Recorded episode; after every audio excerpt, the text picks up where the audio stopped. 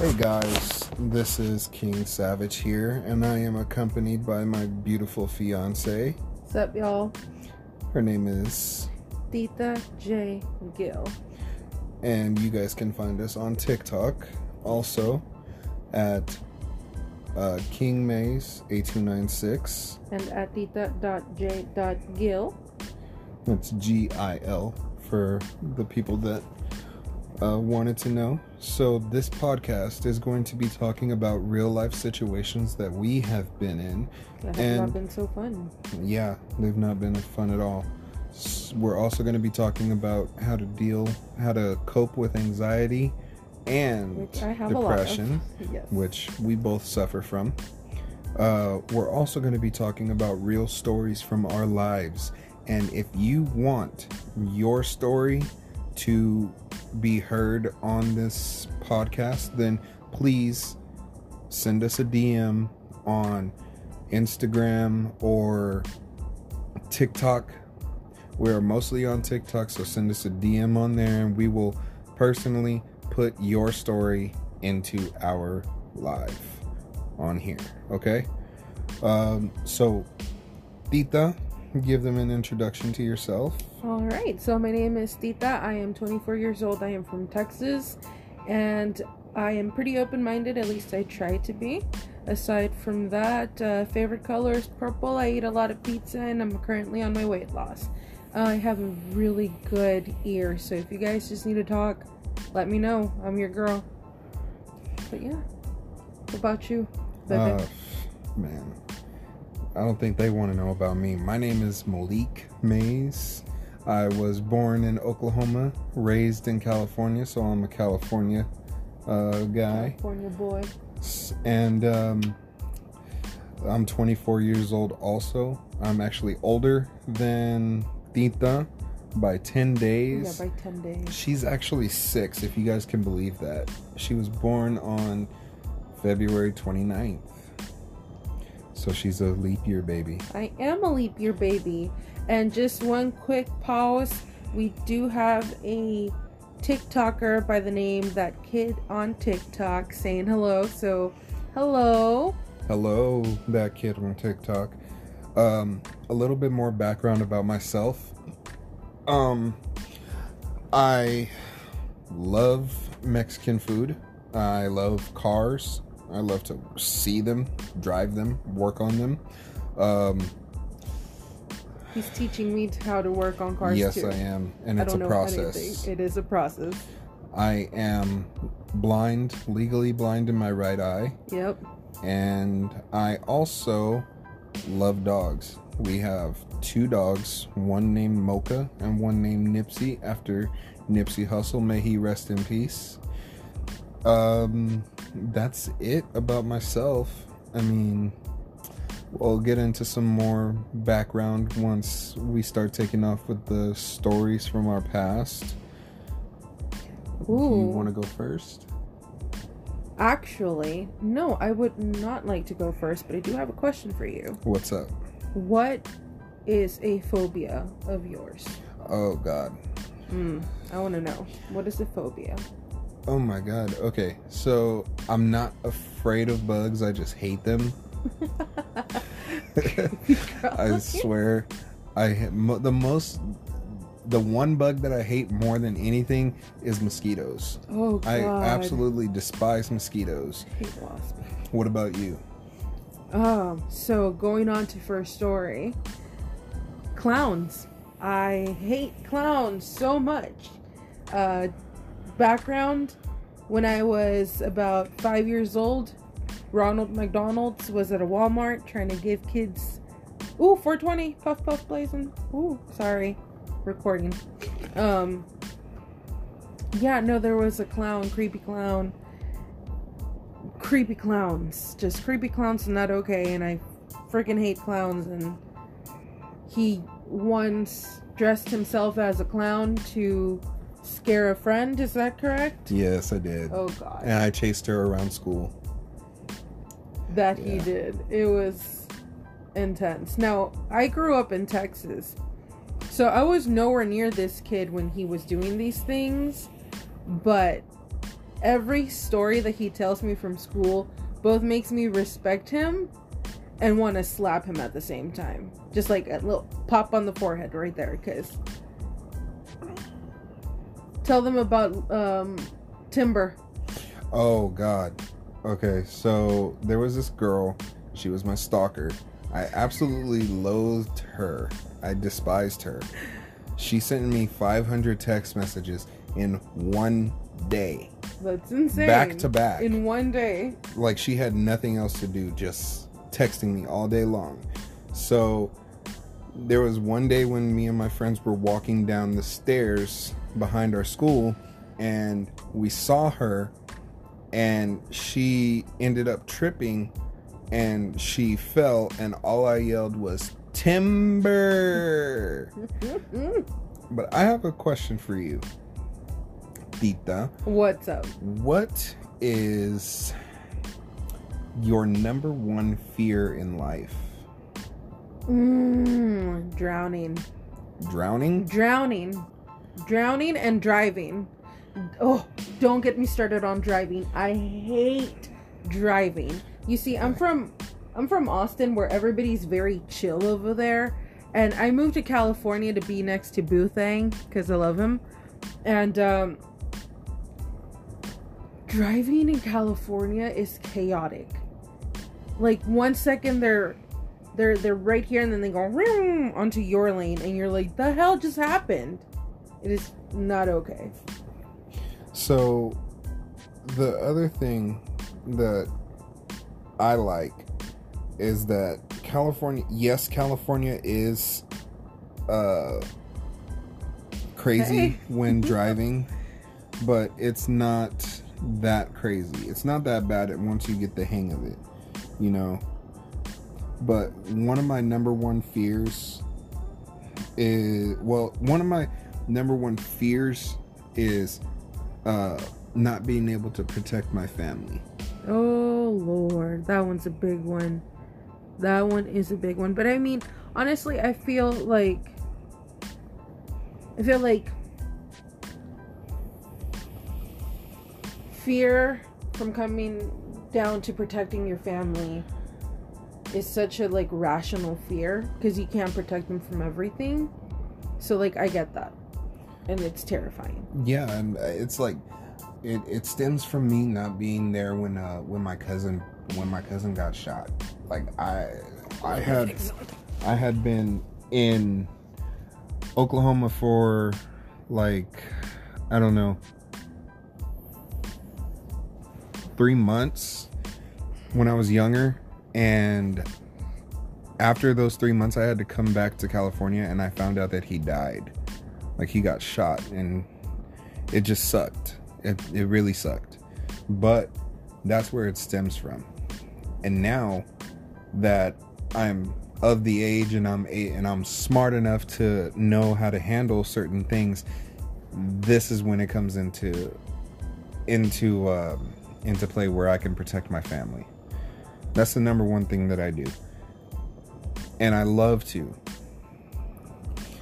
Yeah, no, I, I I agree with you. Protecting the family is definitely a fear that everyone should have, but like you told me, when it comes down to fear, we cannot let it control us. We have to contain it. Yeah. Only and learn how to not just live with it, but actually have it be submissive to us. That is true. That is very true. So, what is the number one thing that you are the most proud of that you've done in your life? Oh my god, sounds very cheesy, but um I remember when I was younger, my little brothers, I ha- so I'm the oldest out of 7. I have a lot of siblings. And I say 7 because we don't really know how many there are of us. Um, but I'm the oldest, and I have two of them that live with us and everything um, Antonio and Paulino. When they were five and six years old, I think I had just graduated high school, they came up to me and they told me, Tita, I want to go to college just like you are going to college. And they told me that same day the five year old said, I want to go to UCLA. And the six year old told me, I want to go to UT just like you. And let me tell you, just hearing someone that you literally helped raise tell you that their number one dream from the, the age of five and six is to go to all of these badass colleges and like actually want to do something with their lives and for them to still be showing it throughout their lives right now is just such a proud moment feeling right there that is it was amazing and i really enjoyed it So, we both have a very big family. So, I have nine, eight siblings, nine including myself. And of the big four of us, fi- uh, Tony, Brian, courtney Courtney, Byron. So of the Five. big five of us, I'm the baby. And I'm also the biggest out of all of us. So out of them, uh the number one thing that I was most proud of was well my brother Tony getting out of jail and becoming a professional boxer. That was a huge achievement that I am so proud of him for. I'm also proud of myself because I am an Eagle Scout, which only 1 million kids in the in the world. So there's I think I think they said there's like 9 or 6 trillion people in the world. So 1 million people have earned the title Eagle Scout. I also did uh, Police Explorers when I was younger. I also did ROTC when I was in high school. Jesus. And I I got we actually Uh, have his stuff hanging up there on the wall yeah. i'm trying to get him Back a there. um So I Did- like that one too I did a um, a lot of things when I was uh, in Boy Scouts, and I did a lot of things when I was in ROTC. But out of those two, the one thing that I'm the most proud of is ROTC when I um, became a second lieutenant. That was my dream, just to become an officer. That was it. What what sibling would you say that you mirror the most? Or mirrors you the most? See, that's. I feel like that's kind of like a little bit of a. Hey, how are you, little Shank? Um, sorry for that cut. Um, that's a little bit of a trick question for me because, for me personally, I feel like all of my little brothers and I, because there's the five main ones. There's myself and my four younger brothers. Um, we kind of just we have so many similarities that it feels like we're all just a reflection of each other that's like slightly obscure. We're almost like the hall of uh, mirrors inside of the carnivals. Okay. So slightly different, but also at the same time very much alike. Mm-hmm. But I'm guessing someone that acts 100% like me, that would either probably be Jay or Nonis. See, I think Nonis mirrors me more. See, that's what I'm saying. Like, he used to mirror me a lot. But now that he's Got an older that- brother. got an old got an older brother, he's started to mirror me more. Yeah. Okay. I can take that. I think it's pretty cool. what parent I, i'm gonna answer i'm gonna go back to answering that question but what parent do you mirror the most your mom or your dad or your stepmom Can I be honest with you? mm-hmm My grandma. your grandma My grandma. What about you? well she's she is your parent i uh, looks i look dead alike like my dad Oh, same here. I But- no. Mir- but attitude and personality wise, I mirror my mom, my mom and Courtney, my oldest sister. I mirror them a lot more. We did notice that. In fact, my little brothers are going back to school next week. And the sibling that I believe that I mirror the most would Tony. probably be Tony. It, would- it would either be between Tony and Courtney. Those I feel are like you two. have a little bit of both of them. Like you have the fight that both of them have. You're pretty much as stubborn as Courtney can be, but thank God you don't have a smidget of what the other ones have. Cause well, Byron wasn't even that bad. Byron is my. Byron is the one that's. no, I'm talking above- about troublemaking. Oh, Climbing the roof? Well, well, see now, listen. I'm actually a troublemaker, just like they were. I didn't get into the type of trouble that they got into, but I also watched them, and I sometimes I mirrored the same thing that they did. I wasn't out there like them. I wasn't selling drugs. I wasn't getting into. I wasn't going to jail Hey, and don't say shit the D word that on here. We're live. and I I wasn't going to jail. I wasn't going. I wasn't slinging las drogas. So you know, it was. It's Thanks, just. Shang. Appreciate. Uh, I believe that I do mirror Tony and Courtney the most. Yeah. Okay, question added onto that, and I'm sorry if I interrupted you in any way. No. Knowing who we feel we mirror the most, who do you think Ocean is going to mirror? Oh my God. Because he has a lot of different. Like, who do you think our kids are going to be?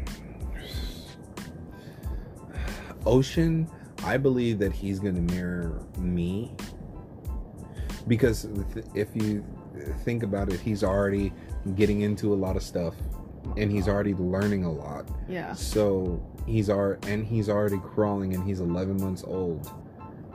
And he's just as talkative as any baby could be. So I think he's going to mirror me more. Personality and um, mindset wise, he's to probably mirror Courtney, but actions, he's probably to mirror me. Yeah. No, I see that. I see that a lot. Our kids, Oh, they've got a handful. the boys, I believe that they're to mirror you. really? The girls, I think they're to mirror me. you really think that? Yeah. I mean, I guess I kind of see that because Boys usually take after their moms. Girls usually take after their dads. Ooh, I don't like hearing that, man. In mo in most cases, like eight times out of ten. Ew, I look like my father and now I act like him. I never said you acted like him, but you know, I don't. I I don't mirror my dad. No, you don't. My two baby sisters mirror my dad.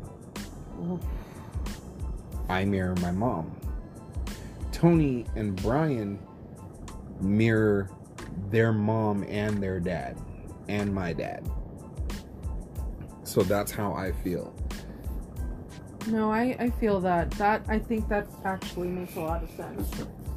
And I feel like it's also going to be because we're very um We're very Observant. outgoing and very observant, and we want them to understand that this this life is not going to be something that is just given. You I know, mean, we gave well, it to it's them. we we gave it to them, but God it's it not going to be something that it's not going to be a bunch of handouts. Yeah, no, exactly. Um we, we still don't know exactly what we're going to be doing because we have such different views on some stuff. Well, we have the same views on most of the stuff, but we have different ways of going about them.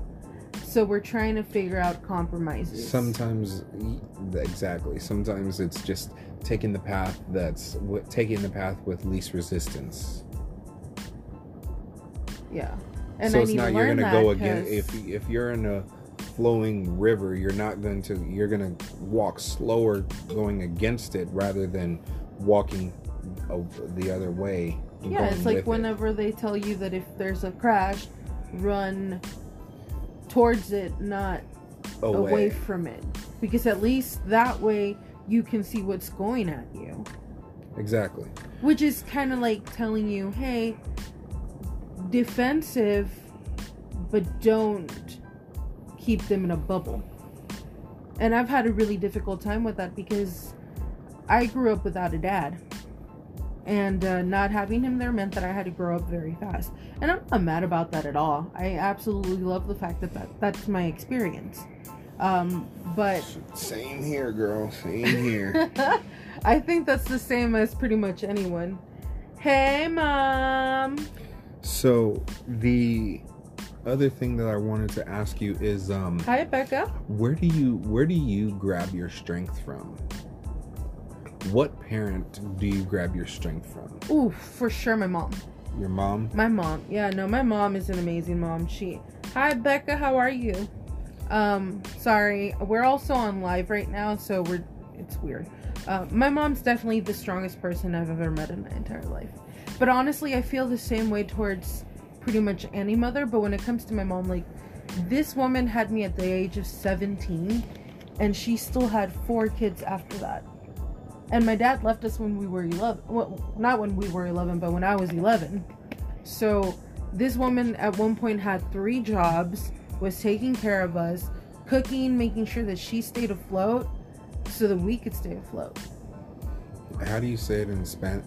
Uh, ¿Cómo se dice? Um, fucking queen. Oh, we, we'd say um, reina. Reina means queen. That's a queen right there. Yeah, no, my mom's a. She's. deserves everything, honest. To, there's very few moms that would have done what she did for you guys, and I can see that.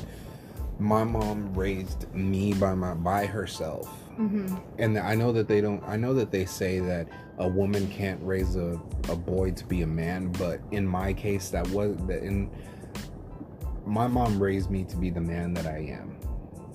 I didn't learn it. I didn't learn how to be a man from my father. I didn't learn how to be a man from uh, my stepdad. I learned how to be a man because Hey, my mom took care of everything, and she showed me the responsibility of being a man, and that's what I want to do for. I want to break that cycle of, you know, the when it comes to um, African American culture, the man uh, abandons his family. You know, but it's not just in that culture. Oh, okay. Well, I should I should point it out. I should say American culture. I think it's just it's very highly publicized when it comes to African Americans because That's where we get it from. exactly, exactly, and and it sucks because it's not just African American culture; it's also in Hispanic culture, and we it's honestly just everywhere. It's not just in America; people do it in Mexico as well. There's it's it's everywhere. It's just that. I am a firm, firm believe, believer that if you do not communicate, You're a with- believer. believer. I love Justin Bieber. Anyways, um, believer that if you don't communicate with the person that you are with, you cannot figure out the problems that you guys are having if you're having any of them. And I think people just let their emotions get to the best of them sometimes, and that's where all the fight starts. Sometimes it's just because they're not the right person for you. I agree. But And you have that's different what I- views? No, No? no. Really? I agree I one thought you hundred would have said percent. something different. I agree one hundred percent. That's it's. It all it all just goes back to how we were raised, and most of the people in our generation want to make a difference. Yep. They want to make a difference, but sometimes you get those oddballs out of the bunch that still follow in the same steps as the generation before us. And it's and it sucks, you know, because then you have kids like us who actually want to do something right and then you have those other oddballs that still mirror those uh, emotions and those feelings and those attributes of the generation before us. And they turn it around and make it play into their own life. And then that's where the statistic falls in. It's just it's it's the same thing as the statistic of usually black men don't uh, live past the age of 18 Yep. That's another sad one. I'm glad I lived past the age of 18. Jesus. I am. But the the person who I think is the strongest it's probably my mom. Yeah. Yeah. Cuz Courtney. uh, Courtney also cuz she was she was 14 years older than me. So when my mom had me, she was already learning how to do everything, like Yeah. becoming a mom and stuff like that. And I believe that Courtney is my second mom. I think that's the same situation that I have with my younger brother because my mom, I was 14 when he was born. Nonis or Yayos? Not I was 14. And it's such a blessing. At least in my point of view, it was having that little, my my two younger ones, because uh, I was 13 when Yayos was born, and I was 14 when Nonis was born. And the fact that when I got to choose Yayos' middle name was amazing for me, because I I'm literally a part of his identity in a way. And then with Nonis, he just, my mom at that point, she was having to work constantly. She would stay home until I would get home from school, and then she would go to work. And oftentimes, she would have to leave the little ones um, at a neighbor's house, and they would have to drop them off for me when I would get home. So we were literally tag teaming it. Moms are amazing, honestly. I mean, not the dads aren't bad, but I'm sorry, not the dads are bad. But also, my mom, she. This is why I say that black parents, African American parents, and Hispanic parents are the same because we rarely ever leave our kids with someone. Yep. My mom only really left don't. me. My mom left me with my. When I was younger, I had two other friends, Dion and Cortland. So my mom used to leave me with their mom. That's because we were like all the the three of us had each of our birthdays in a month of each other. So Dion was December 27th, Cortland was January 19th, and I was February 19th. Is this the same kid whose binky you took out of Yes, his it mouth? is. Dion is story for kid. another day. Story for another day. So th- that's the that's a stereotype that I also believe that it should still be in in play. Because uh, thinking about it now all the things that we see on social media and all of the disgusting acts that people are making with kids and stuff like that it it, it, just brings me back to uh, I don't want to leave my kids with anybody else except for me. I'll I'll call off of work and stay home rather than leave my kids with someone I barely know. That's why I don't I, I don't want a babysitter no, I don't think we should. Uh, how can I send it? you cannot see- send pictures on TikTok. I'm sorry. Just send them to the phone. I'll get them on my phone. I mean, okay. Okay. Uh, keep going. and also the thing about experiment what do you think about experimenting with kids like how do you think that they should grow up experimenting with different things like we used to have to experiment When you first said experimenting with kids, you scared me. no not like that it was like uh, the question is experimentation like everything that we used to do when we were in high school what do you think about it Like my pastimes? Hobbies? some something like that like Or you mean things that I would go out and try? things that you would go out and try So like weed. yeah Oh. Um, oh, like when would be a good time for them to start? Yeah, because we already know that they're going to do it. Yeah, of course. I'm sorry, mom. I know you're out there, but um, yeah, things are gonna happen, dude. You, I just want them to come and tell me, Like I don't want them to like be like, "Hey mom, I'm planning on going to go smoke weed right now with my friend. Uh you cool with it?" And they're like 14. Like, no, obviously I'm not. I'd rather you wait until you're at least like 18 because I want them to be able to develop everything as much as possible. And that's when I started to smoke when I was 18. See, See my so it, first like, time, aligns with me. my first time ever smoking was 16. But like if they tell me that if they go out and they do it and they don't tell me beforehand we're and then they tell problem. me, Yeah. I just want you to tell me about it. Essentially, like I don't care if you're doing if you tell me beforehand or if you tell me afterwards. I just want you to be open with me about it. Okay, so in that situation, what would you say? Like they came up to me and they told me, "Hey mom, like They're I did X, Y, and Z." They're like 14, 15. I'd be like, "Okay, well, how is the other person?" Depending on the situation, if there was somebody else involved. Um, how are you? Are you feeling okay? Did you?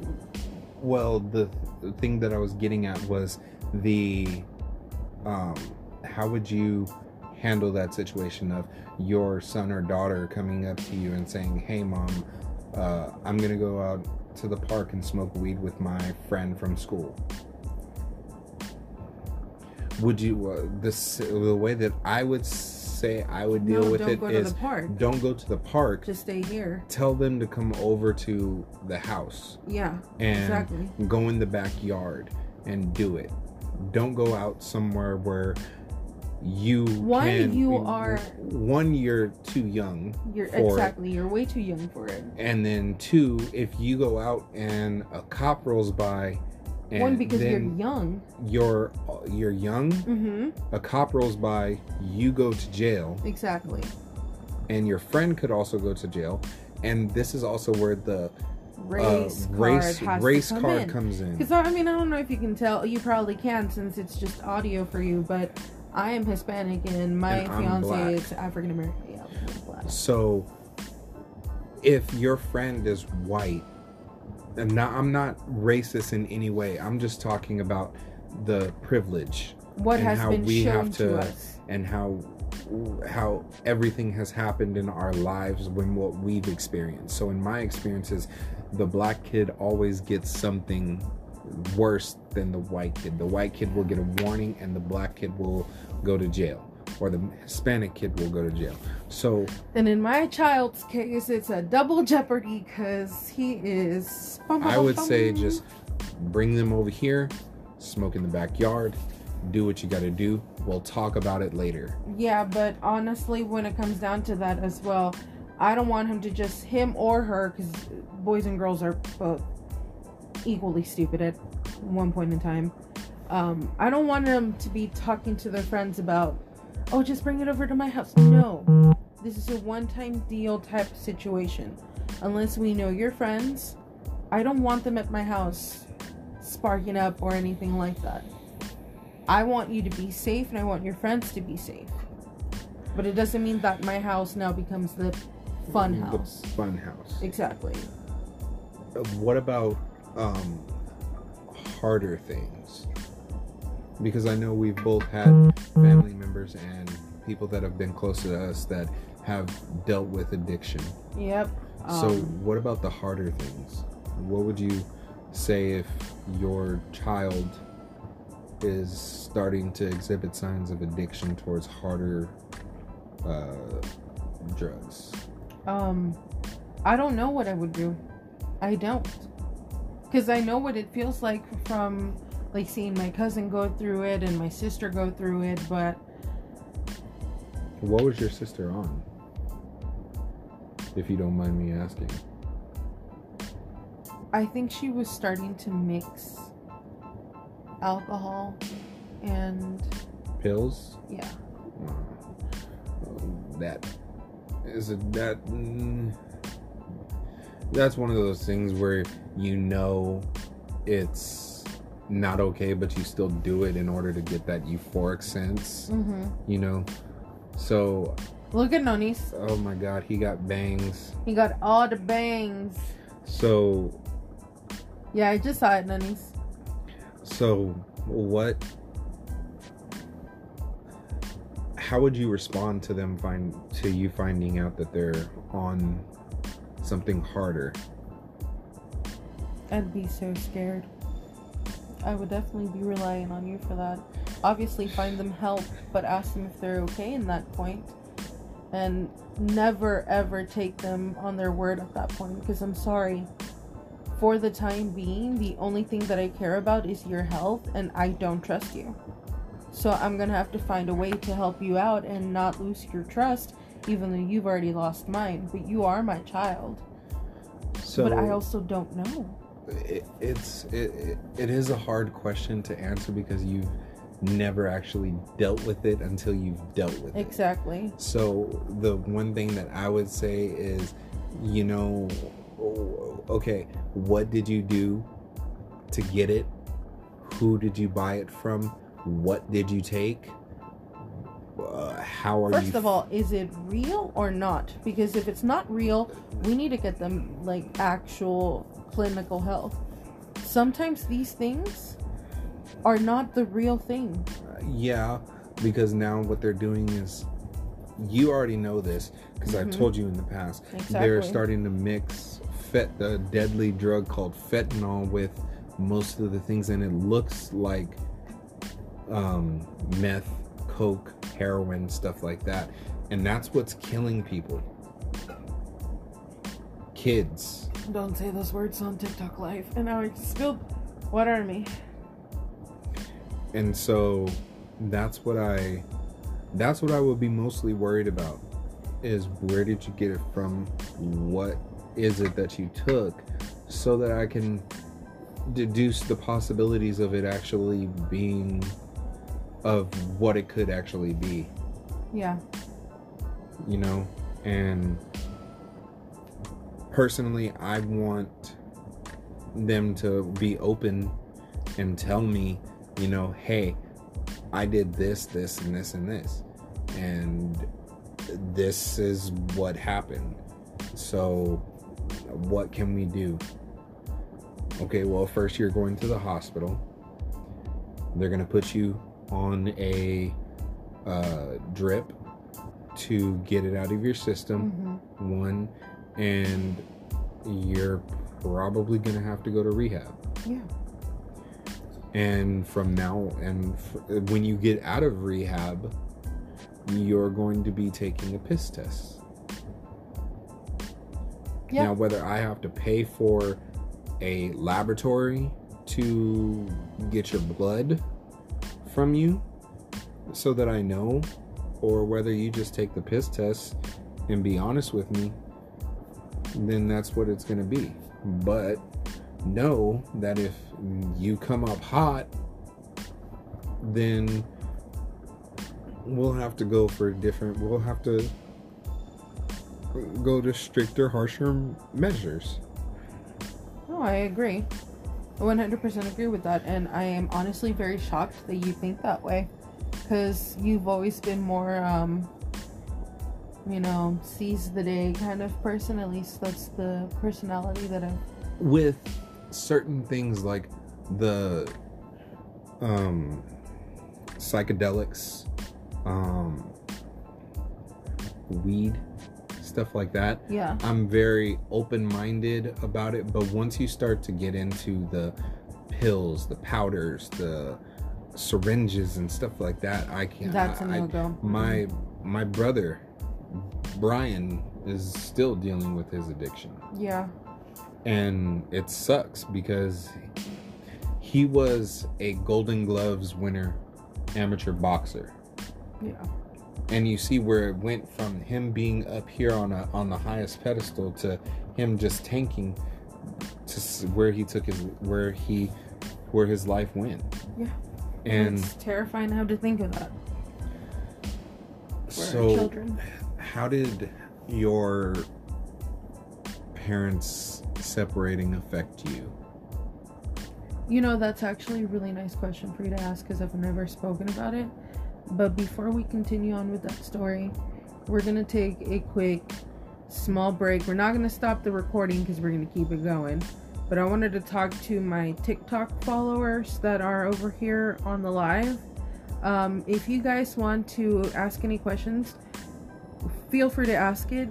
If you guys can do me one quick favor, every couple of uh, minutes, if you guys can just tap the screen, tap the screen, keep tapping the screen, it'll get us on the For You page, which means that we can get more people in here to keep the conversation going. Uh, thank you, and we're gonna go ahead and go back to the question you said. How did your parents' separation affect you? It was a doozy, if I'm being honest. For you or for your mom? I think for everyone. I don't know how everyone handled it. I mean, I was very young when it happened. I think, yeah, it was 11 years old when it happened. And um, at that point, my dad was living with one of his friends. I think his name was Ray or something like that.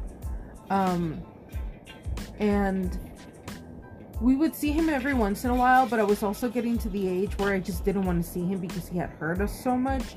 And for the longest, I was very resentful towards my father. So I feel like it changed me in a horrendous way.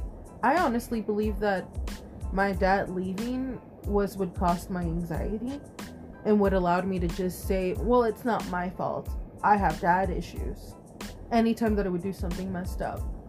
So it kind of like I allowed it to enable that toxic relationship that I was having with anyone. And it was nice to get it off my chest. Oh, I think I've seen that movie. Is it on Netflix? It's really cool.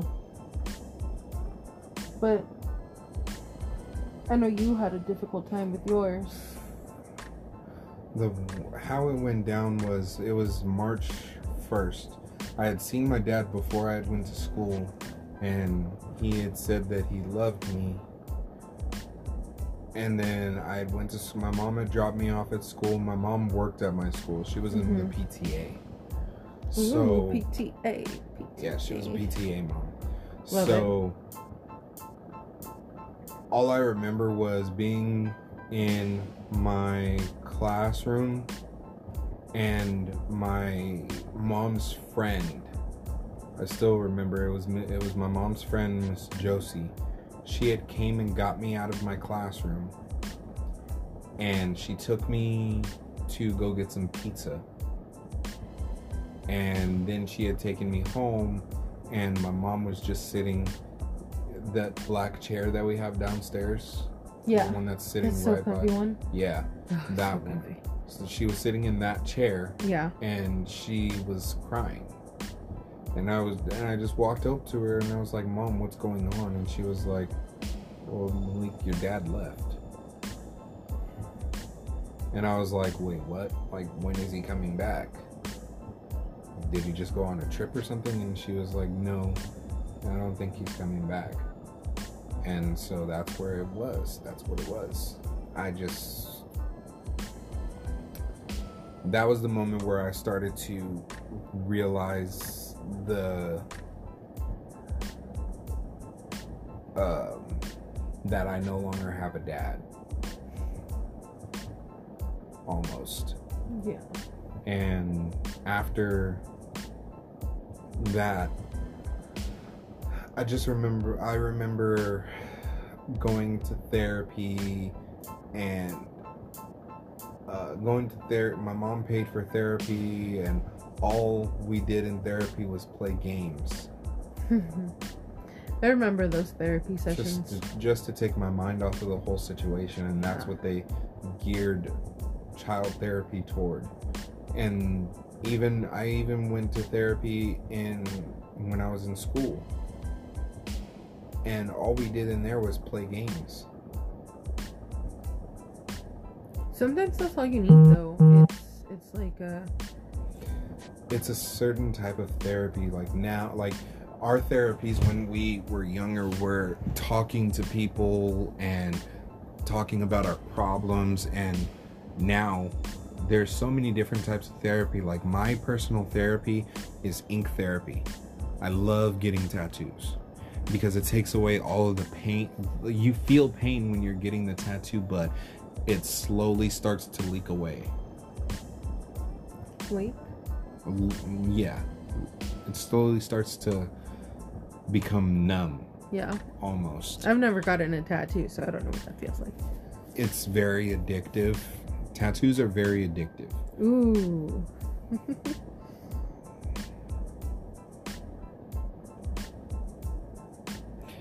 And um, Thank you, Nonis. so, when did when did you?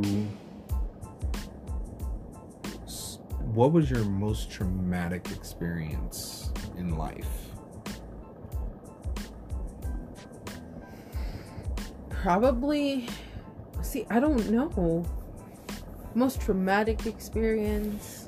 The moment where you like feared for your life.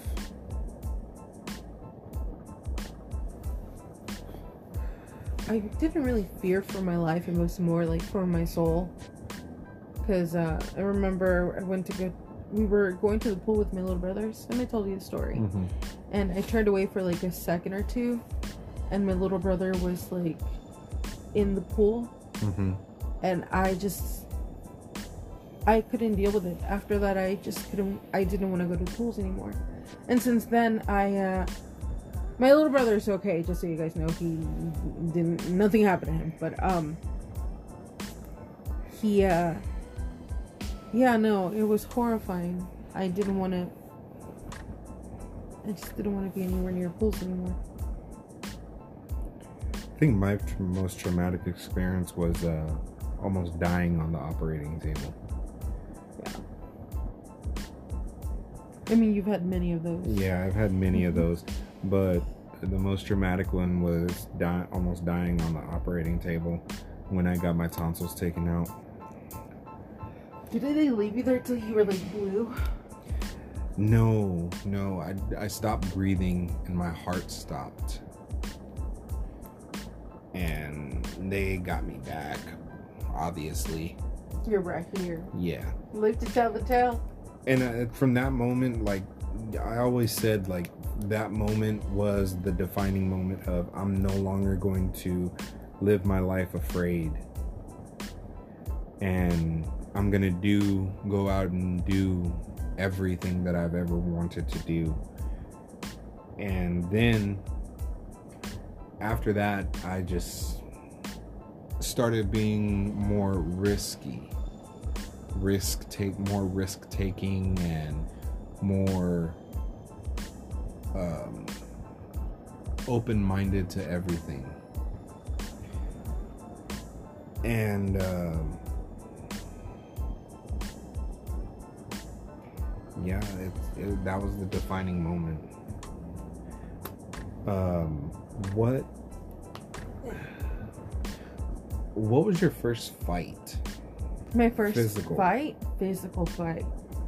Ooh, so. Probably that little wench, my little cousin. Ah, the steel pipe. The steel pipe. I don't think my mom ever forgave me for that.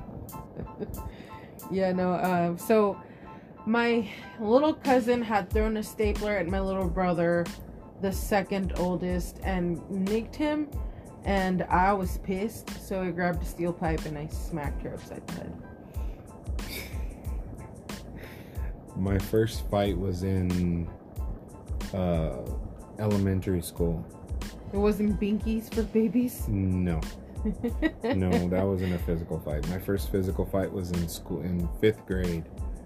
I had it was we were going on spring break, and I had this dude was talking about my mom, and at that point I was like, I was like, nah, you ain't gonna get away with that. So we had decided to meet in the bathroom as usual, and we just started chunking them right then and there in the bathroom. and so we never actually decided like who won. Like nobody was there to decide it. And so the only reason why I got caught was because one of my friends, my mom had sent one of my friends to go look for me, and they found me in the bathroom, uh, vomiting in the toilet. because of the adrenaline and shit like that. So, yeah. Oh my god. So we have a question from a uh, TikToker. It says which cousin? Which cousin? I'm wondering what cousin I struck with a steel pipe. Ah. Ah, don't tell anyone. You guys weren't even supposed to know about this one. But let's just say it is the cousin from our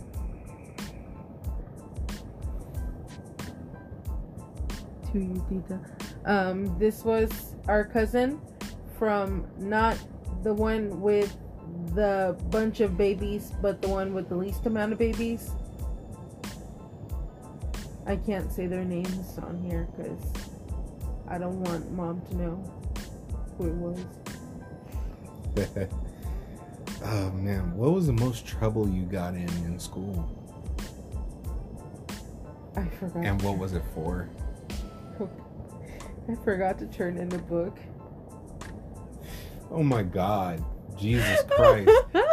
I'm thinking of, oh, you know, I did something that got me suspended or expelled or something like that. Jesus. I You forgot to turn in a book. Okay. But see, the thing is, like, I told them that I lost it, and I didn't. I just really want the book. I really wanted the book, so I kept the book. Said that I had lost it. It was cheaper to say that I lost the book than it would have to pay for the book, because T like libraries they only pay like twenty five percent of the book. So this means that I was just getting myself a book, and I was still paying for it, but I only paid five bucks for it. So there you go. Capitalism uh, at its finest. Oh my god. Okay. Okay, okay, okay. Less tight subject. Let's take it to the lighter side. Okay. Um what did you think of your first cell phone? oh man, I had one of those Virgin mobile phones. Oh, Morgan's here. Hey girl.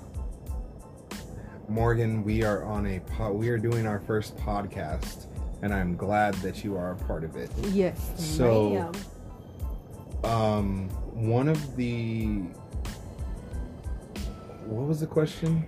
Um, what did you think of your very first cell phone? Oh my god, I had one of those Virgin Mobile flip phones. No, no, no, no, no. It was a Go phone by AT and T, and it was like it was kind of like the old school Nokia phone. You remember? yeah and it my mom was like you know malik it's it's 50 cents to send a text message and it's 10 cents to call per minute so she was like if you gotta call someone right that prepaid life so she said it's 50 cents to send a text and it's 10 cents a minute to call. So if you need something, call. And so I was like, okay. So the only person that I actually called on that phone was my mom. See, I feel so bad now because I was complaining about how, oh yeah, blah blah blah, my life, my life. But I didn't have limitations like that on my cell phone. My Yeah. first cell phone was a Motorola Razr. It was in hot pink, and I loved that shit. Um, and I had unlimited talk and text. See that see I didn't get my first unlimited talk text phone until I was in middle school. Yeah, I was in and that was school. that was a uh, the Sprint Rumor. It's the side flip phone with the keyboard on the side of it. yeah. I used Yeah. to have one of those. You remember the story of the of Yayos? Yeah, and so I've always wanted to. Uh, I always wanted a phone plan like that. now I feel bad because I'm always telling him like, you middle class child, you you good child, family lawyer child. When I was in middle school, those were the cool kids. I was a cool kid. What? See, my that was my phone. The rumor was my shit. I like that phone, but it got stolen by this girl in middle school, Oh my god. and she broke it and threw it on top of the auditorium. You know, I feel like every single 2000, like late 90s, early 2000s baby has a story of a middle school stealing something. Well, guys, this is the end of our podcast. Again, if you want your stories to be featured on our podcast, please send them to our TikToks. Uh, her TikTok is or also. My TikTok is king underscore maze 8296. uh the way that you can also do it. Oh no, no, we're still to be on the live for a while. Don't worry about it. Um so the podcast has come to an end, but if you guys have anything that you want to have us talk about on the podcast, just go to our most recent TikToks um, and comment it on there. That way we have it for later. We will be keeping the live going for a couple more minutes, probably what, 30? Maybe an hour? I don't know. Uh, but yeah, thank you for coming to the podcast. This is Savage Talk, and we are out. Bye.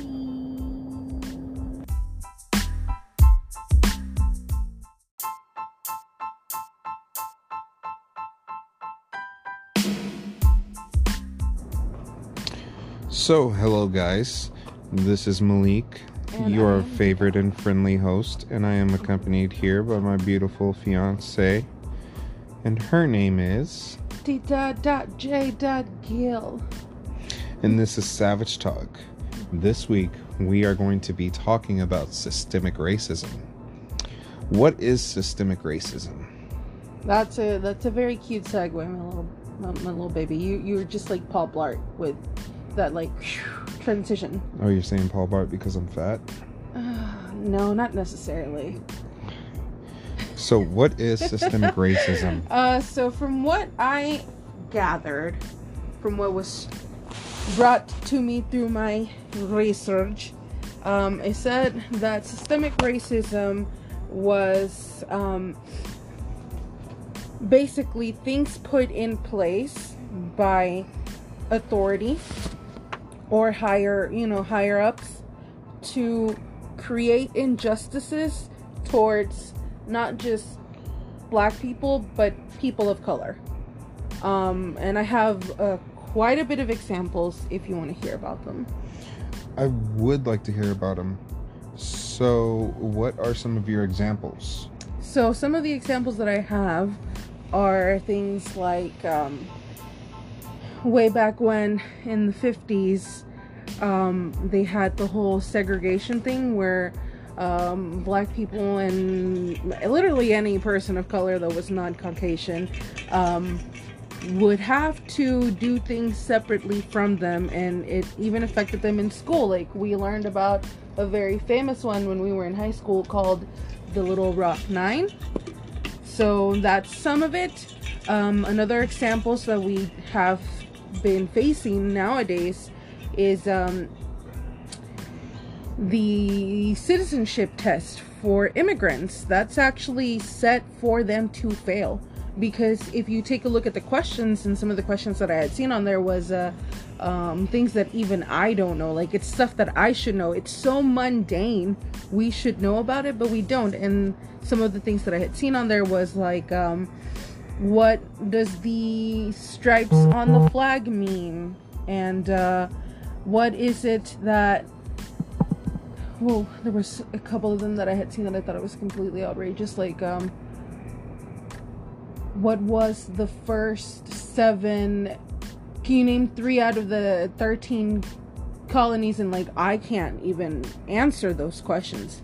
And there were so many other ones um, i'll even pull it up if you guys want to actually look at it or hear me talk about them but it was insane For those of you guys who don't know the Little Rock Nine, just going back to what uh, Tita was talking about. Mhm. The Little Rock Nine were nine uh, Im- uh, black people who wanted to attend a college in Little Rock, but they were being blocked by the governor of Arkansas. The president, uh, President, uh, I believe it was President Kennedy, who it was either Kennedy or Lyndon Baines Johnson, uh, who ordered that the National Guard escort the Little Rock Nine into the school. So that was the first time that schools had been desegregated in U.S. history. Hey, Morgan. So what what are the some what are some of the questions on the citizenship test? hmm You said that they're very mundane and they're questions like what are the 13 colonies hmm and uh, what do the stripes mean on the American flag? hmm What do the stars mean? It it's very it, it's things that we learned when we were in like elementary school and middle school. Uh-huh. and it's things that we as citizens should know like i have them pulled up over here they have something it says um, the first question is what is the supreme law of the land and uh, I, it gives me the answer it says it's the constitution but like even i'm stupid enough that i didn't know that like So, what do you think is more? Uh, what the question that I'm trying to ask is, what do you think holds people back from getting their citizenship? Is it the questions or is it the price of the citizenship? I think it's a little bit of both if i'm being honest with you Well, I mean the the questions are being are easy to find.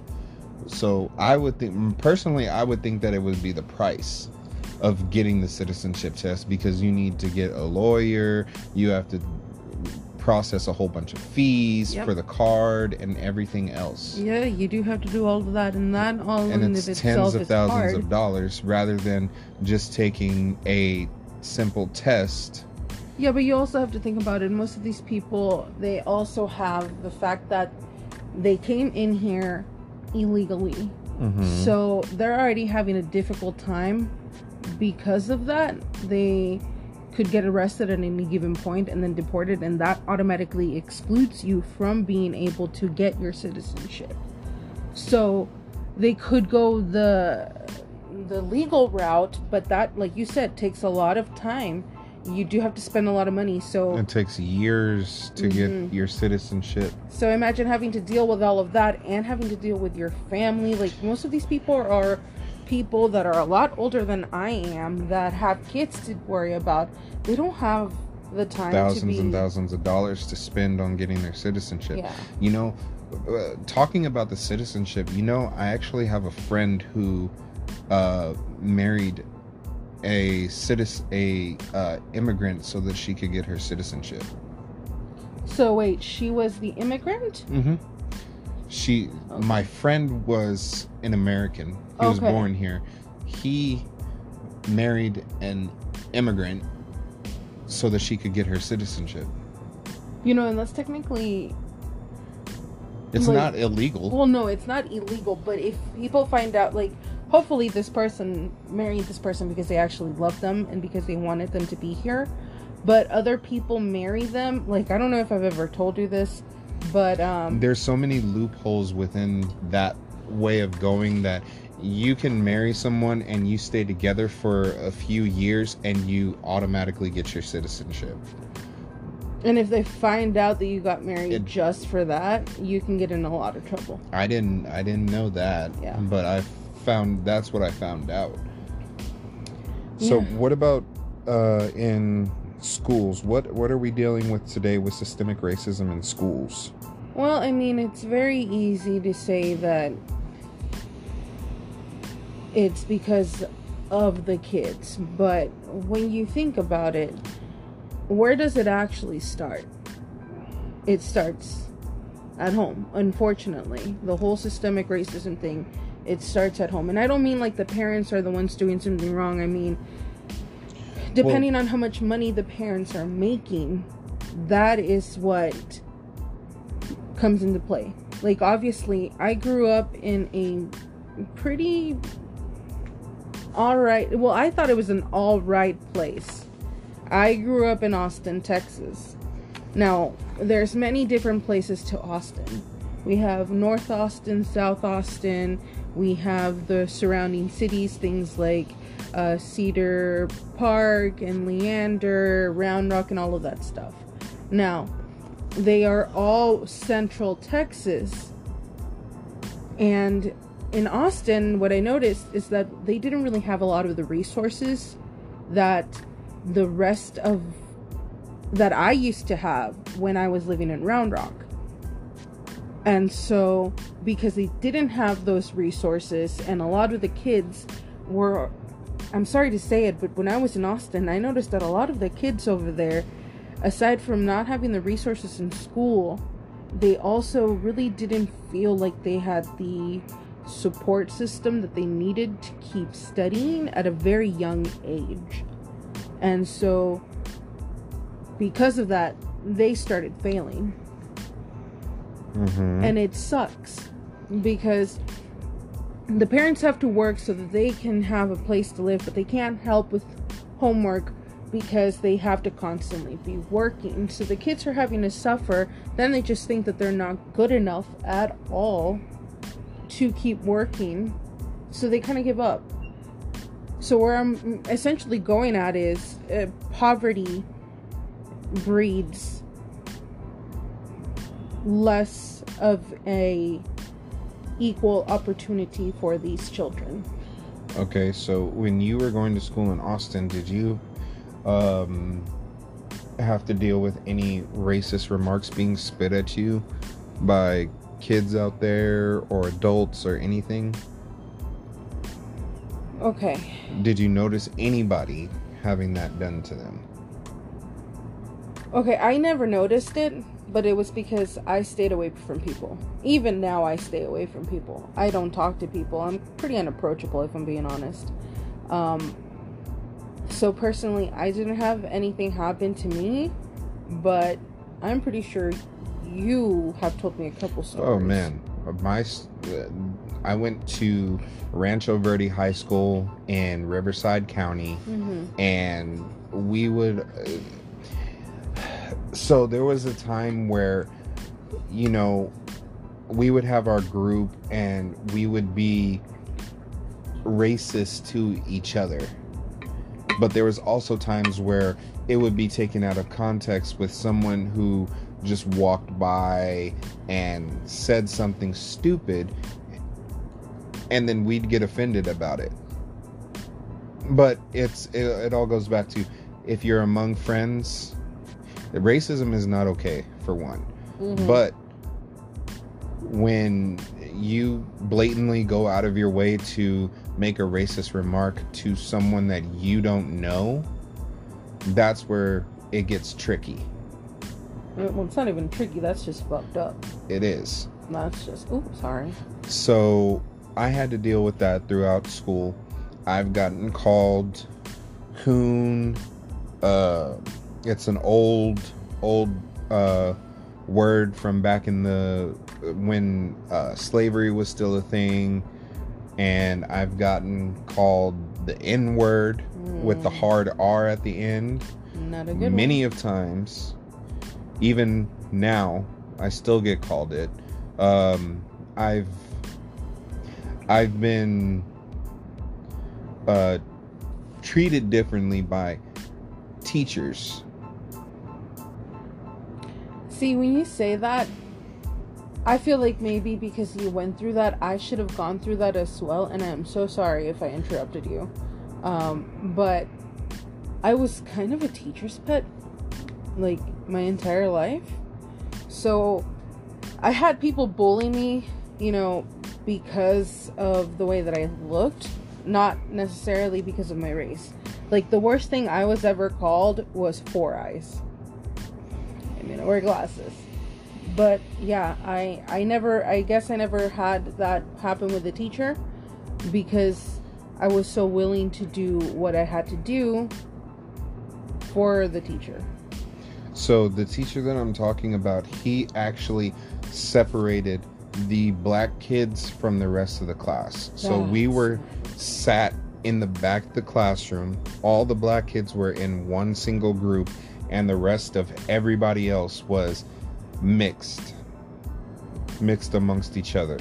The Mexicans, the white kids, or Hispanics, I should say, and the white kids and all the black the asians were all in there the black kids were the only ones that were separated from the rest of the group rest of the class in the back in the corner right next to the door and the black kids were the only ones that got in trouble in the class not for doing anything bad just he had a problem with us See, and I feel like, And- did you say this to anyone growing up? Mm-mm.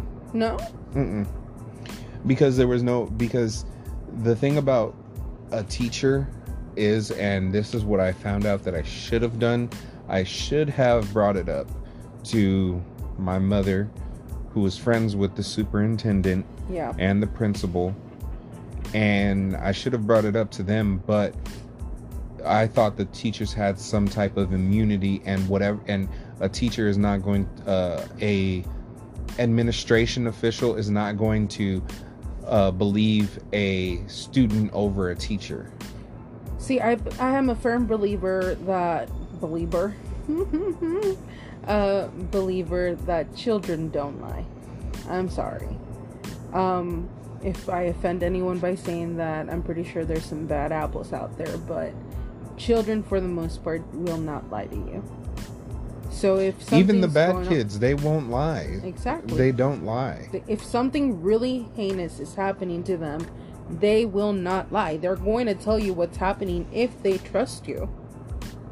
And I wish you had had somebody that you could have trusted enough to have told something to, because that's not okay. even there was even a um one of my teachers one of the teachers that i had even uh told this black girl that uh nobody ever liked but we all got on her side when this happened he blurted out in the middle of class are you out of your cotton picking mind Whoa. And that that we were all I wasn't in the class but I was friends with people who were in the class. So you know how gossip goes around the schools? Oh, it spreads like wildfire. Yeah. so I found out and I was in a class on the other side of campus. Well, I mean, even something like that, it would get around very fast. You don't just do that and then expect to not get any type of heat from it. And this is also another teacher who was.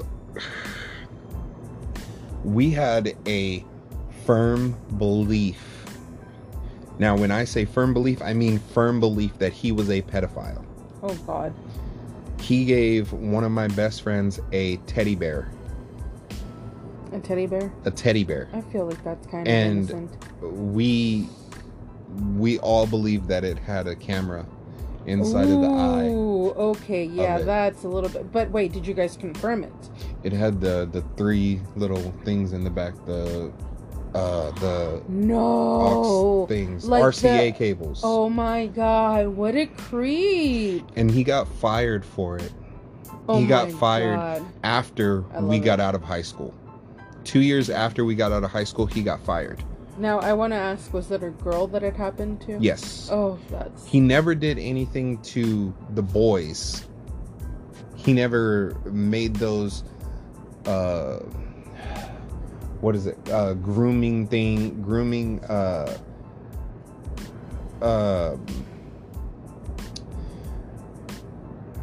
situations with the boys, but he did make it with the girls. There was two girls that I knew of Mhm. for sure that have experienced some type of sexual harassment by him. By him. Oh, fudge. And one of them was my best friend. Are you trying to sit up?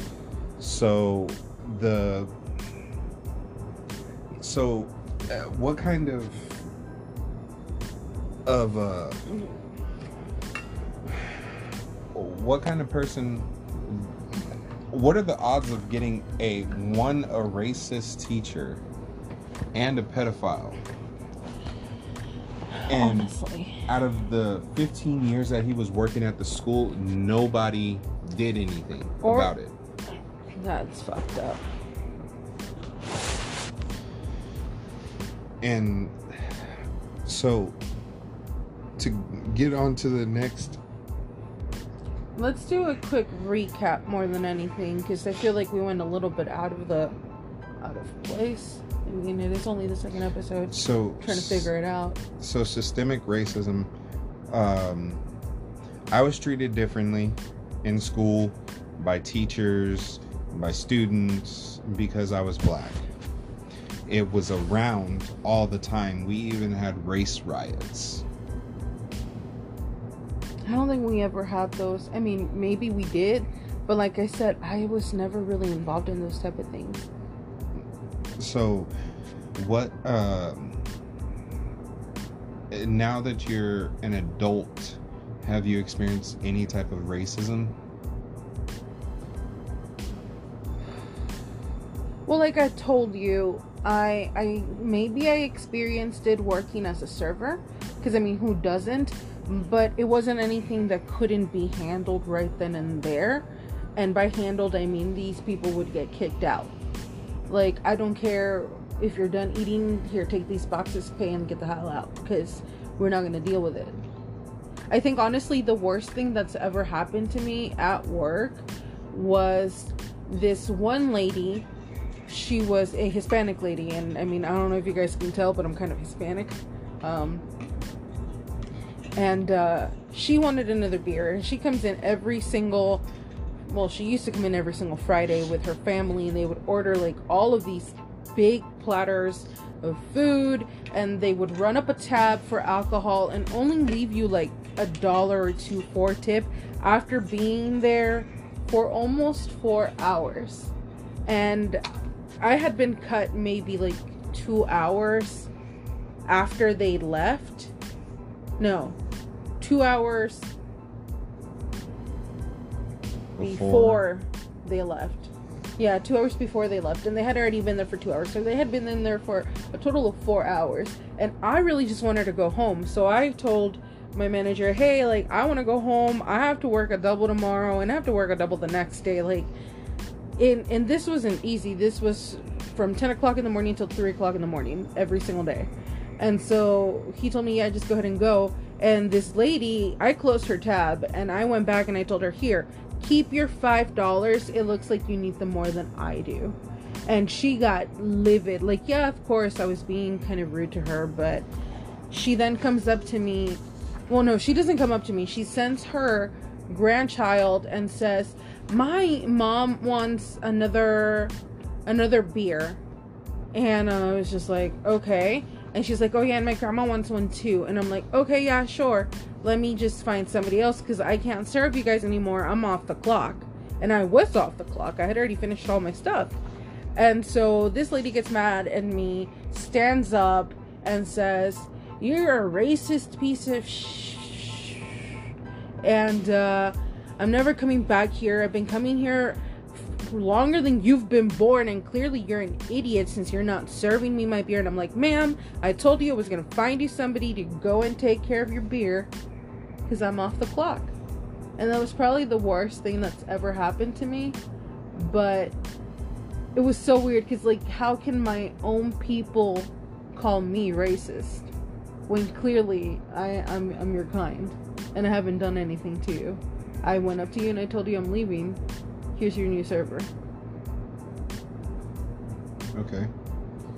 So the you already know the story that I have Mm-hmm. with racism and dealing with police. So the God, police. so the this story was about a year ago. Mm. I had an encounter with a racist police officer. I was in Loma Linda, which is San Bernardino County, California, and I was on the clock doing my job with one of my partners. We worked for a medical transportation company and we had stopped at a chevron because we were on our, on our lunch break and i used to smoke cigarettes and so did my partner. So i took off out the van and he came out the van also to smoke a cigarette with me Mhm. and we were on the side of the building smoking our cigarette and talking and out of the i hear in the background um, some lady she was on the phone saying that there's two people a mexican and a black guy doing drugs on the side of the chevron and so I didn't think anything of it because I was in San Bernardino. So I was like, okay, whatever. It must have been another one. So fast forward about 10 minutes. We're back inside of the van. A cop pulls up to the van behind us with the lights on and everything. He gets out and he comes up to the driver's side window where I am sitting and he shines his light in my face and he says uh, what are you guys doing over here? I said well we're on our break. We we're we're on our lunch break. We're at work right now. And he said where do you guys work? I said at this medical transportation company. It says on the side of the van. And he said okay well there was a call put in that someone said that you guys were um, doing drugs on the side of the building. I said, no, we weren't. We were smoking a cigarette. He begins to say, well, even though you say you're not, that's still probable cause. And I said, no, that's not probable cause. Probable cause is you you immediately see it or you smell, Smell it, it. in, on us. Mhm. and he said and all he did was he leaned in and sniffed and he said well I sm- uh, it smells like weed in here to me. So that's probable cause. I said okay whatever. So Go he said it. he said do i have permission to search the van? I said yes. He said okay step out of the car. So i step out and immediately my hands are put behind my back and i'm searched pockets everything. And i have boots on and he says take your boots off. So i take my boots off and he searches my boots. I put them back on and he throws me inside of the inside of the cop car hands still behind my back. And then what ends up happening is he goes to my partner. Now i'm more scared for my partner than i am for myself because my my partner is an ex-felon. Oh. so I'm like, okay, well, this is pretty much fucked because if my if if my partner has anything on him, he's going back to jail, Mm-hmm. And because I'm the driver of the vehicle, I go to jail too. Now, see how that's messed up? The driver of the vehicle goes to jail even if the passenger has something on them. Yeah. Honestly, it is. So he gets my partner out. Same thing happens. Puts his hands behind his back, handcuffs, and throws him in the car. He then said, he then asks, "Do you guys have any weapons on you?" I say, "No." My partner, ha- my partner says no also, but my partner has a Swiss Army knife on his uh, in his pocket on his keychain, and he forgets about it. So then he, the cop didn't find the Swiss Army knife. Thank God. He goes to search the entire van and didn't find anything. Exactly. He wasn't going to. He wasn't going to from the beginning. But because you're black, he's gonna. My partner was Mexican also. Yeah. Well, Puerto Rican. Sorry. you So, don't want to get in trouble using those I- words. I um I'm sitting in the back and I'm just like, yo, man, this is so messed up. Stupid. They are pull they pulled us out of the car and threw us in the back because we are minorities. And my partner is like, man, they didn't do it because we're minorities. I said, do you think that this same thing would have happened if we were white? The answer is And he No. said, no. And I said, well, then why does it happen to us? And so after he doesn't find anything, he then comes back and gets me out of the car first and tells me to go sit back in the car, sit back in the van. And he gets my partner out, tells him to go sit back in the van. And then he comes back up and says, I better not see you guys back in my city. Is this the same person that got fired later? Yes. See, and And see, I told him, I said, you can't stop me from coming back to the city because I'm on a job. Mm-hmm. So if I come back to the city and you pull me over just for being back in the city, that's harassment. And I can file a restraining order on you and put in word to your boss, who I know personally, that you're harassing me because I'm black. And he said, Well, he won't believe you. oh boy. And so I said, Okay, bet. So then the following day, I go back over there because I, I'm I'm the I'm a petty type of person. If you tell me not to do something, really. I'm going to do it. This is why I haven't been able to get him to do the laundry. I'm just so I'm I'm going to do. I'm I'm going to do it. So I said I went back over there and I saw him back at the station. I mean back at the gas station. And I just threw my hands up and I was like, "What's up? I'm back here." and he was like, "You're lucky I'm not on the clock." And I said, "If oh, you're not on the clock?" Oh, well, that means I can put my hands on you now. And he said, if you do, I will have every single officer come up here and beat the shit out of you. I said, bet. I just caught you on record. And he said, You need to delete that. I did not give you permission to record our conversation. I said, I don't need permission to record our conversation. It's my First Amendment right. I'm recording it on public property. So, it is what it is. So, fast forward a few weeks. I'm back on the clock at my job and I go back up there. I see him again. What a coincidence. I say, "So, how's the um how's the job treating you?" And he said, "Fuck you, you fucking nigger. You got me fired." Hey, that's harsh language.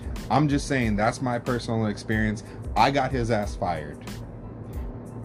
You know, actually, the worst thing I've probably ever been called is my uh, cousins when I was younger. She called me a, uh, and I don't even know why it's bad. Um, she called me Chicana because I was uh, born in the United States and she wasn't. So, you know who you are. So, we have another story that one of our fans wrote in to us stating her um, her situation with police brutality and excessive use of force. Okay, So- let's read it.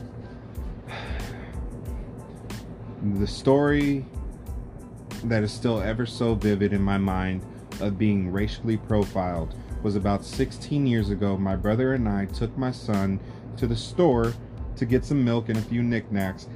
As we were heading home, we stop at a red light and we're facing eastbound at the light. And to our right, the police are in the left turning lane heading north. The police do not turn for their light.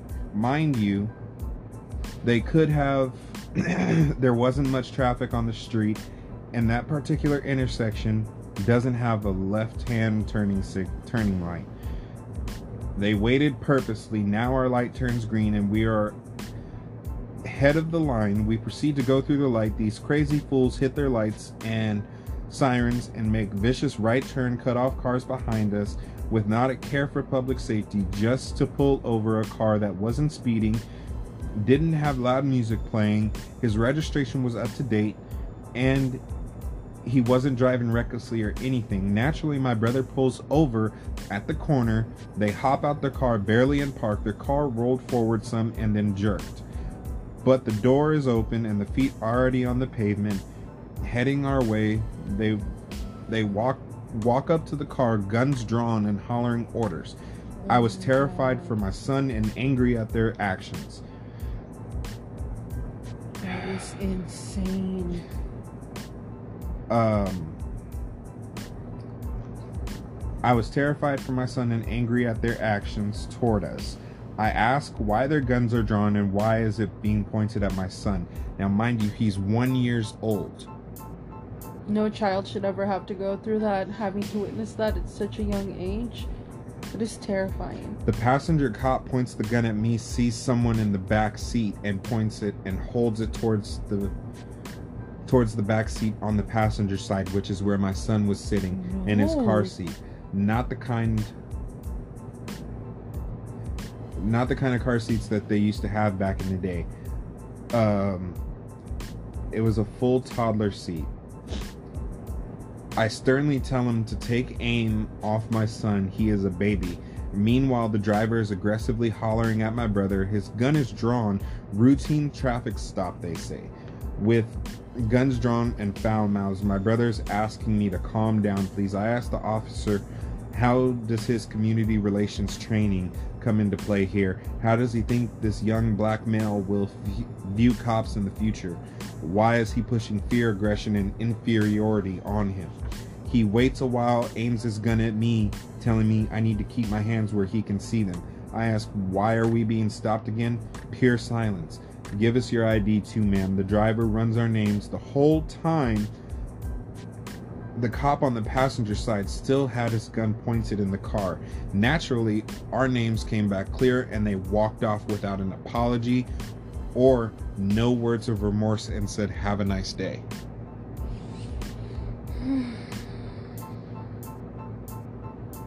What are your idea? What are your thoughts on that? I never realized just how lucky I am as a girl. Because that's never happened to me.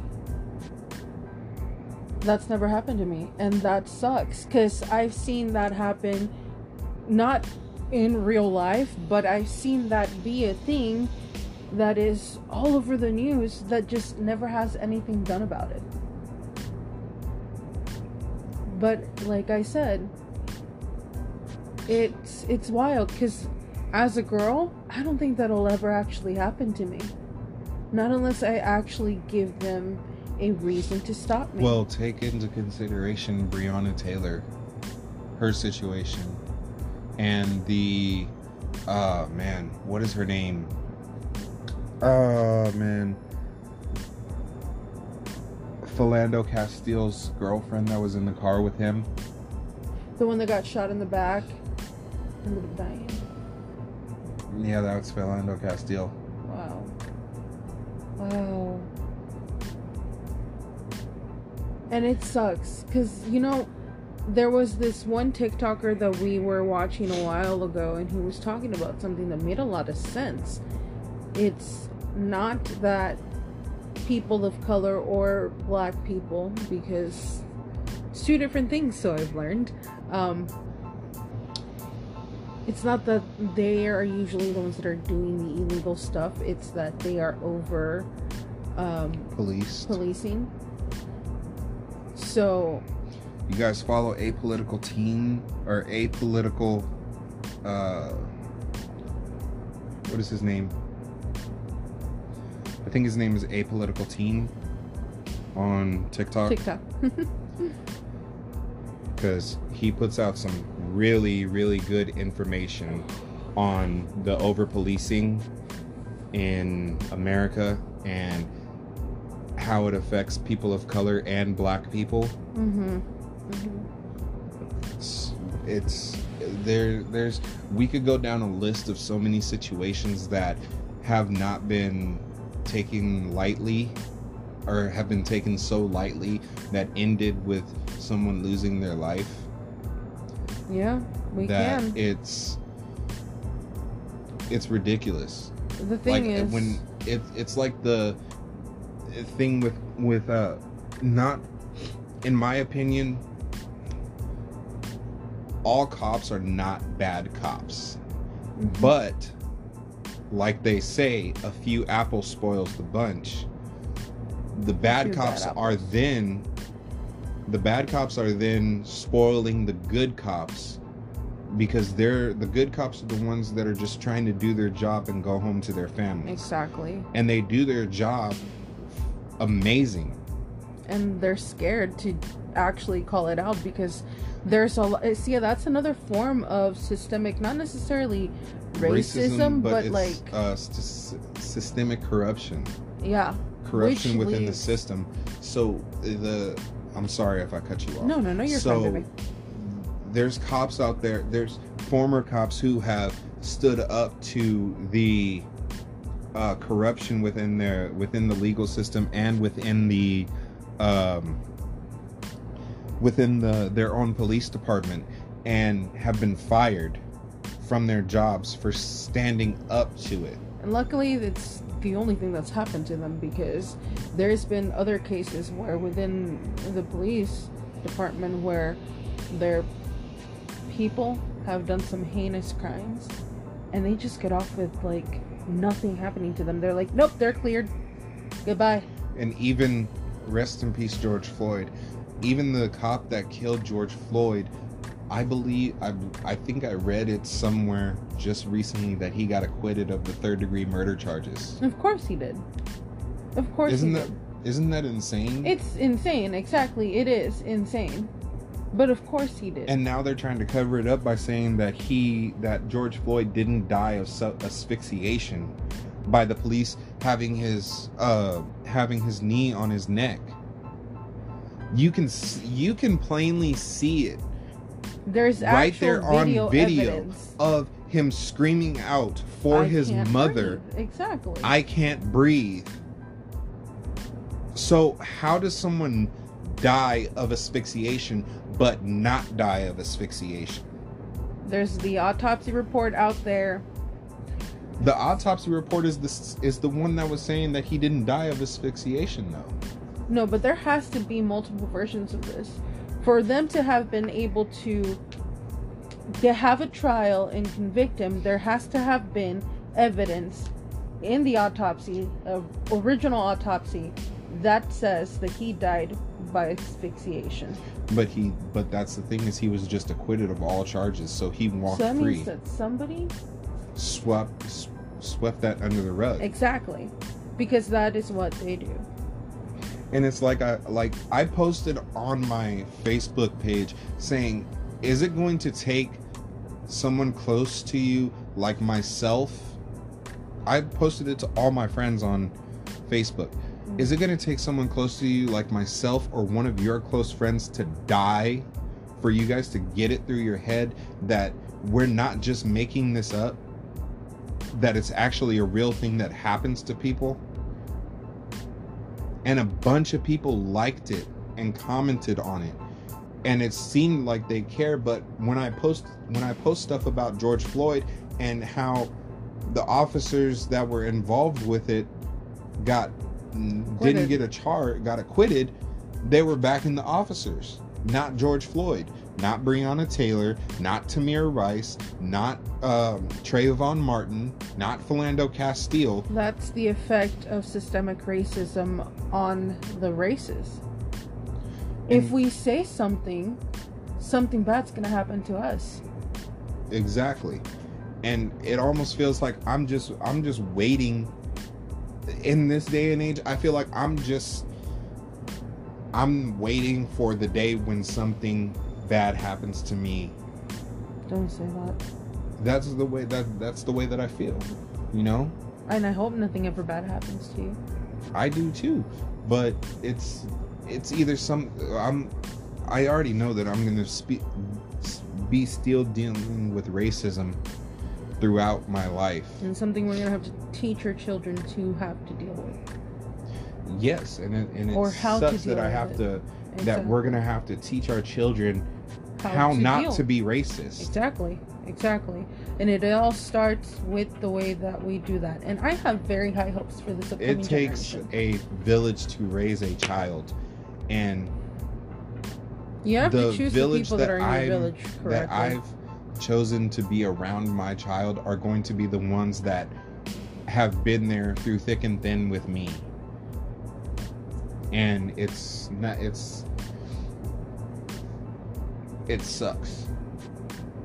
You know, because it, it, it goes racism doesn't only have to be police brutality, it can be a number of different things. yeah, there's a number of different things. It's like you said, police brutality. It's in the, The education jo- system. it's in the job place. It's not the job place, the jails. the Oh, for sure.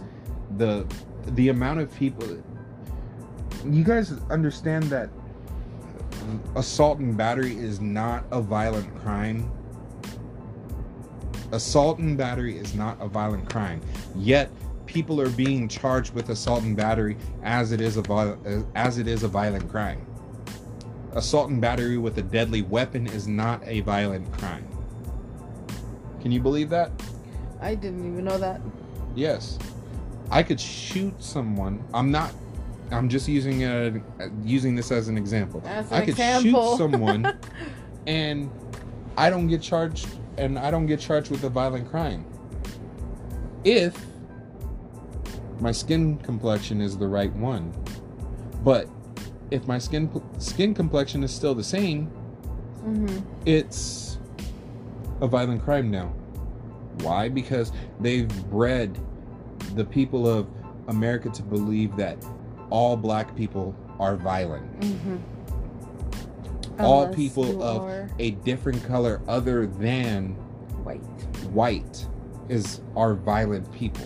But we have to be grateful for all of the allies that we do have out there.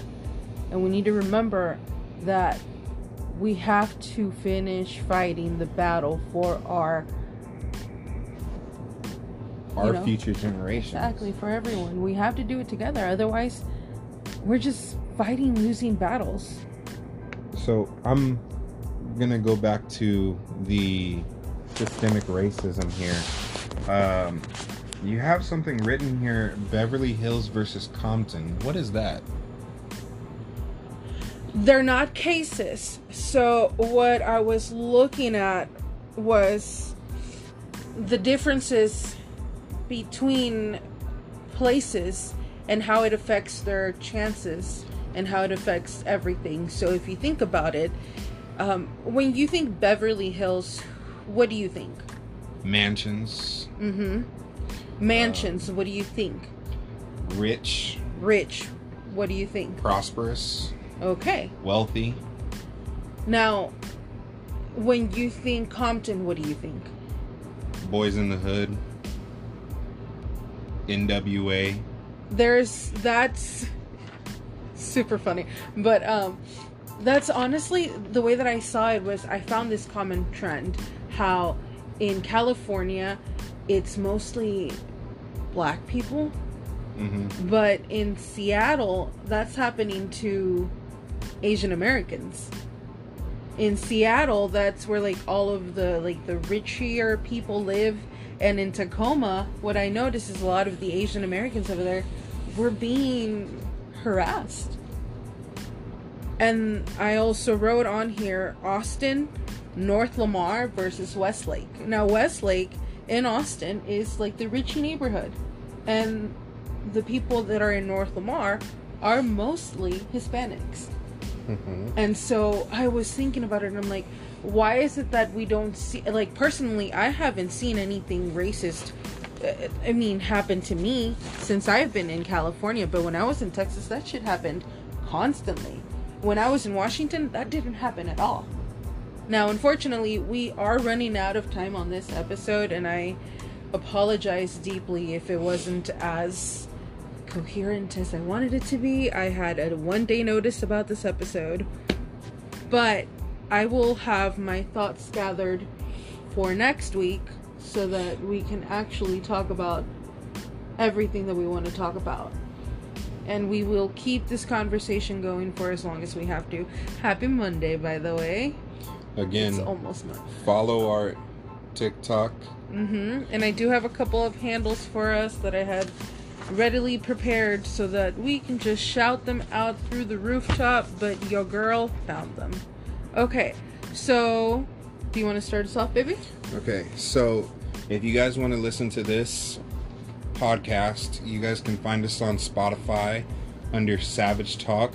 If you guys have any input or any stories that you want to be shared on our podcast, you can reach us at Capital Savage. Capital, No capitals, oh, so it's just Savage, Savage Talk, Talk 1929 TM TM at gmail Dot com. dot com. Mm-hmm.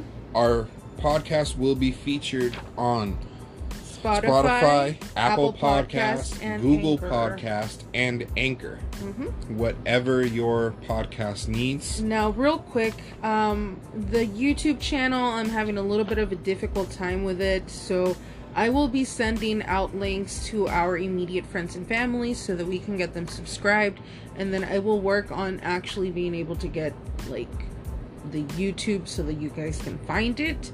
Um, we do also have an Instagram. It is at S Savage Squad 1929 TM. So that's double S Savage. Um, we already gave them the Gmail. My TikTok is King Maze 8296. Dita's TikTok is Dita T I T A J dot Gil G I L. Her Insta is the same one as her um, TikTok. And actually, one quick thing forget the first Gmail. It is not Savage Talk, it is Savage Squad 1929 TM at gmail.com. So, one more time Savage Squad 1929 TM at gmail.com. And that is if you want to send us um, any stories that you guys want us to feature in the next episode. We're most likely still going to be going over systemic racism because, like I told you, my thoughts were not very coherent and I don't like that. Uh, but yeah, that's all of the handles. It is Savage Talk for podcast. Everything else is Savage Squad. And um, And you guys, in the near future, merch will be coming. Savage Squad. merch. and it'll be tie bleach dyed. Some of me. them will be bleach dyed personally by yours truly Mhm. here. I will be designing the merchandise and we will have all types of merchandise. So we will see you guys next week on Sunday for our next podcast. Sunday, Sunday, fun day. Sunday, Sunday, Sunday fun day. Sunday, Sunday, fun day. Sunday, Sunday, fun day. Yeah.